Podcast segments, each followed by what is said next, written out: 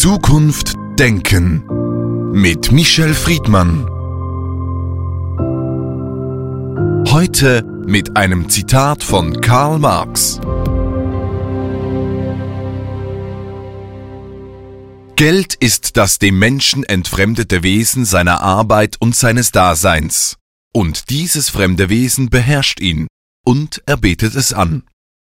Michel Friedmann, Geld ist an und für sich ein Tauschmittel, etwas sehr Banales, und dennoch ist es eigentlich Alltags-, Gesellschafts- und sehr bestimmend für die Menschen. Welchen Stellenwert hat Geld bei Ihnen im Alltag?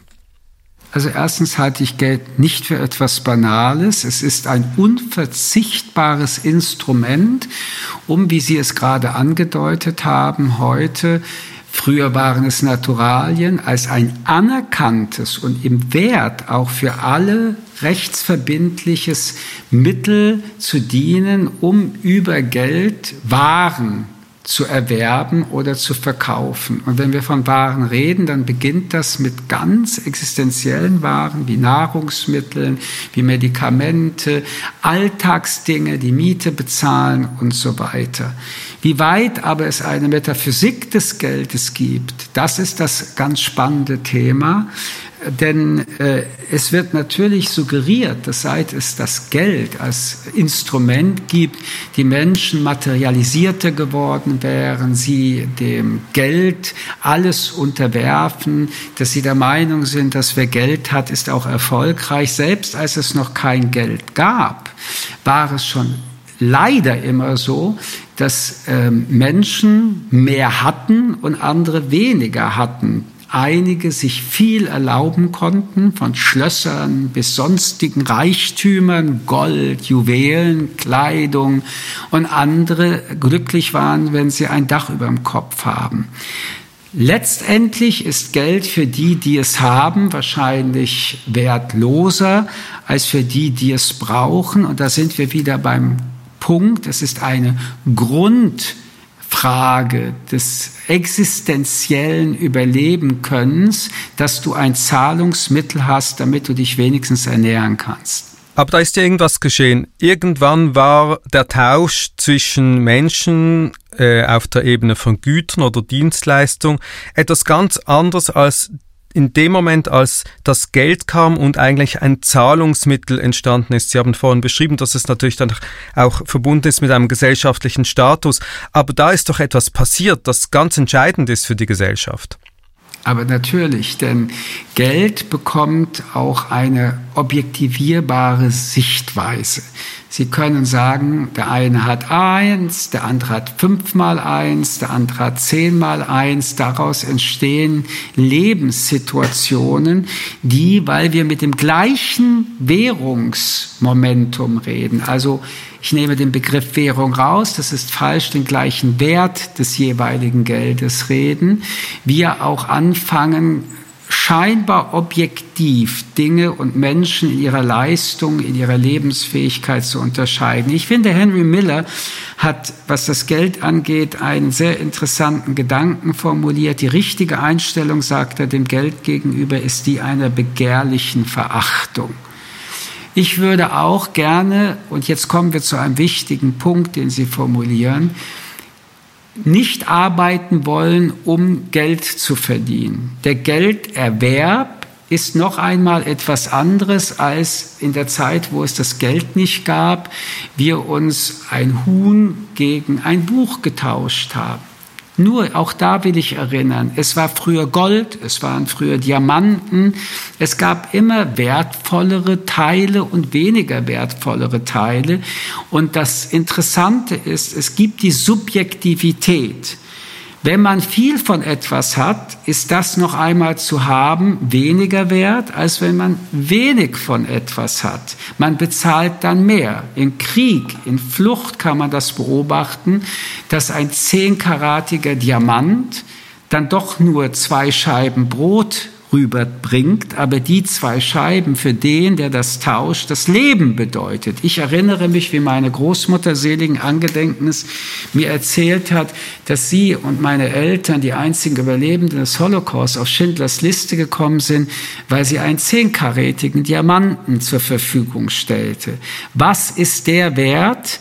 Der höchste Wert, den ein Zehnkaräter haben kann, er hat drei Menschenleben optional eine Zukunft angeboten. Das ist etwas anderes als derselbe Zehnkaräter, den Sie heute auf einer Versteigerung kaufen würden.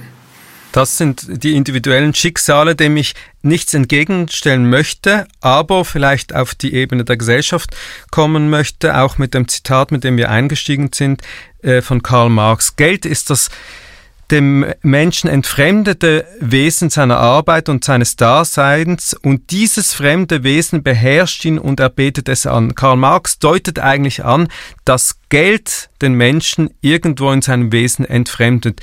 Stimmen Sie dem zu?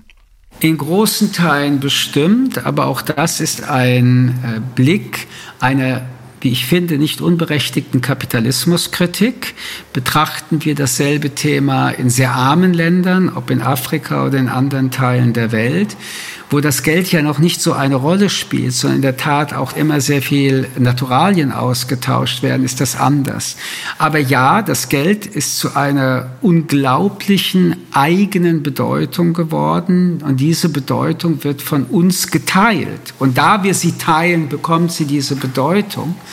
Und der Konsum ist ja nichts anderes als ein Teil dieses Anbeten des Geldes, weil wir das Geld anbeten und das Geld letztendlich nur dazu dient, dass wir noch mehr konsumieren, also letztendlich den Konsum anbeten, der aber wiederum den Geldkreislauf äh, aufrechterhalt, Dadurch merken wir, dass sich unsere Kontrolle und Selbstkontrolle vom Geld mehr und mehr entkoppelt hat. Und Geld spielt in der ganzen Welt eine brutale Rolle. Die Tatsache, dass sehr wenige Menschen und Konzerne eine unglaubliche Summe an Geld haben, währenddessen die überwiegende Mehrheit der Menschen kaum Geld hat, wir reden also einmal von den Einnahmen und andererseits vom Vermögen.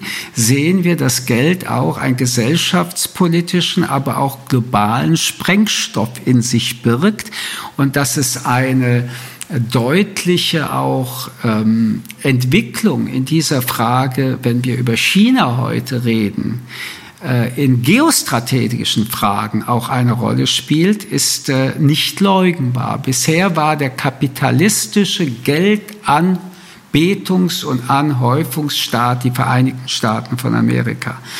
Momentan stellen wir erstmal fest, dass eine kapitalistische Diktatur, und auf die Diktatur lege ich großen Wert, weniger auf den Kapitalismus, wenn ich das sage, dass sie zu einer ernstzunehmenden Konkurrenz zu demokratischen kapitalistischen Systemen wird. Und an der Frage wird man diskutieren, was ist den Menschen wichtiger? Und da kann man Marx nochmal nehmen. Das Geld, das wir anbieten, übersehen wir dadurch den Preis der Diktatur? Neutralisieren wir jetzt China deswegen? Oder merken wir durch die Abhängigkeit auch unseres Wohlstandes, durch diese Diktatur China, in was für Konsequenzen in 10, 20 Jahren die Welt hineinrutscht. Seidenstraße ist nur ein Stichwort. Andererseits auch Russland. Die gesamten Gasversorgungen von Nord Stream 2, das ist Geld, um das es geht. Die Wirtschaft braucht die Energie und wir tanzen mit den Diktatoren auf der Tanzfläche. Mal sehen, wer sich dabei das Bein brechen wird. Der Kapitalismus ist sowohl angekommen in den Diktaturen, er war immer auch Grundlage der demokratischen Marktwirtschaften. Wie kann man dieses kompetitive Feld, wie Sie es jetzt gerade geschildert haben, auf eine Ebene bringen, wo eben Werte und Garantien für die Individuen für eine gleichberechtigte Gesellschaft irgendwo noch garantiert werden können? Wenn man das in nationalen Grenzen denkt, was nicht meine Art ist, gibt es aber auch global zwei Denkschulen. Die eine ist, ob jetzt marxistisch oder fortentwickelt, dass man diejenigen, die zu viel haben, ähm, in Form von Enteignung oder erst gar nicht Ermöglichung solcher ähm, Anhäufung sowohl vom Einkommen als auch vom Vermögen zulässt. Die andere ist eine verantwortliche Umgehensweisen mit aus Arbeit oder anderen äh, Möglichkeiten privilegierten Schichten. Das nennen wir heute die soziale liberale Marktwirtschaft, wo der Staat das kompensiert, wo die erste Aufgabe des Staates jedenfalls darin besteht, dass Armut nicht stattfinden darf. Das ist die Überschrift breite Schultern tragen die schwachen Schultern. Beide haben bisher keine gerechten Gesellschaften herstellen können. Was wir erlebt haben im Sozialismus oder kommunistischen Umsetzungsprozessen der Praxis der letzten Jahrzehnte war, dass am Ende die Armen nicht äh, wohlhabender wurden aber dass die Staaten in ihrer äh, Infrastruktur und all anderen Fragen letztendlich ärmer wurden und dass die Korruption und die Mächtigen dann am Ende das große Geld hatten. Da sie aber die Moral auch gepachtet haben, war das dann in Ordnung. In dem Zusammenhang muss man dann doch auch noch mal Brecht mit seinem unglaublich nach wie vor wichtigen Satz zitieren. Erst kommt das Fressen und dann die Moral. An diesem Punkt muss man, wenn man über Geld redet, immer in Erinnerung bringen. Sowohl in der Schweiz, in Deutschland, in reichen Ländern gibt es wirklich sehr, sehr viele arme Menschen. Und wenn ich von armen Menschen rede, dann rede ich von Menschen, die kaum nichts was haben. Selbst die, die durch Sozialsysteme unterstützt werden. Und ich verweigere mich bei der Diskussion mitzumachen, die Leute sind selbst dran schuld. Was für ein Zynismus, das zu unterstellen, erleben Existenzminimumsgrenzen, die brutal sind. Aber man muss dazu noch einmal deutlich sagen, in allen Versuchen, aus denen Sozialismus und Kommunismus in Staaten eine Transformation gesehen haben, waren jedenfalls bis dato die Menschen nicht wohlhabender geworden. Eine Ausnahme wiederum in der Gegenwart irritiert uns und das ist China. Denn obwohl diese kapitalistische Diktatur auch extrem autoritär ist, ist festzustellen, dass die neue Mittelschicht in China, und das sind mehrere hunderte Millionen Menschen, im Vergleich zu ihrem Zustand noch vor 30, 40 Jahren, wo sie nicht mal Wasser, Kanalisation oder Strom hatten, heute unter deutlich, und zwar kapitalistisch besseren äh, Systemen leben als früher. Sie haben Wohnraum, sie haben Arbeit, sie verdienen. China ist übrigens eine der Konsummotoren der Welt, auch in China selbst. Der Preis bleibt allerdings, du kannst alles erreichen, nur du musst den Mund halten und darfst das System nicht kritisieren. Diese Diktatur ist die brutalste organisierte, die wir momentan auf der Welt kennen. Was ich damit also sagen will, und Sie merken das an meiner etwas längeren Ausführung, die Balance der sozialen Gerechtigkeit ist immer ein Ziel. Ich kenne eigentlich noch keine Gesellschaft, bei der das so optimal gelöst wurde, dass man dann sagen kann, Geld ist wichtig, aber in dieser Gesellschaft fair verteilt. Andererseits gibt es etwas, was mich immer wieder überrascht und gleichzeitig tröstet, nämlich der Glücksreport, der eine wissenschaftliche Erhebung ist. Das Glück hat gekoppelt kausal mit der Geldfrage eine weltweit anerkannte Grenze, die je nachdem in der Währung unserer Währungswertigkeit um die 80, 90.000 Euro hat. Die Menschen werden danach des Geldes wegen nicht sehr viel glücklicher. Aber hören wir auf mit dem Romantizismus, der sagt, Hauptsache, ich liebe meinen Beruf, auch wenn ich nur Trockenbrot esse.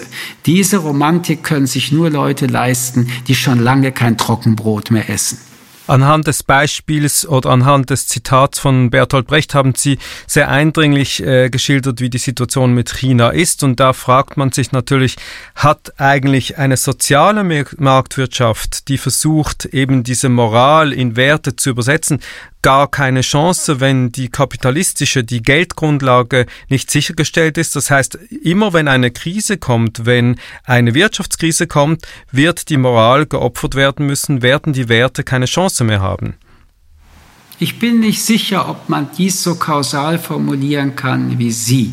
Wenn wir die Corona-Situation nehmen, und das will ich dann doch als ein Leuchtturmmodell nennen, ich kann das von der Bundesrepublik Deutschland nur sagen, es sind ungeheure Ungerechtigkeiten durch Corona entstanden. Und ja, viele Menschen sind an die Grenze ihrer Existenz gerutscht, ja drunter gerutscht.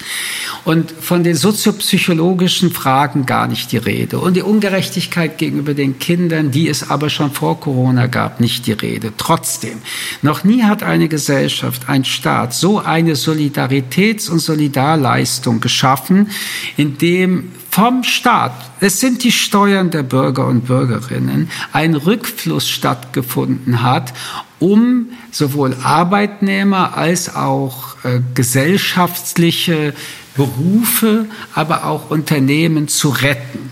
Wir reden hier von Milliardentransfers, wie es das noch nie gegeben hat, anlässlich einer Krankheitsepidemie.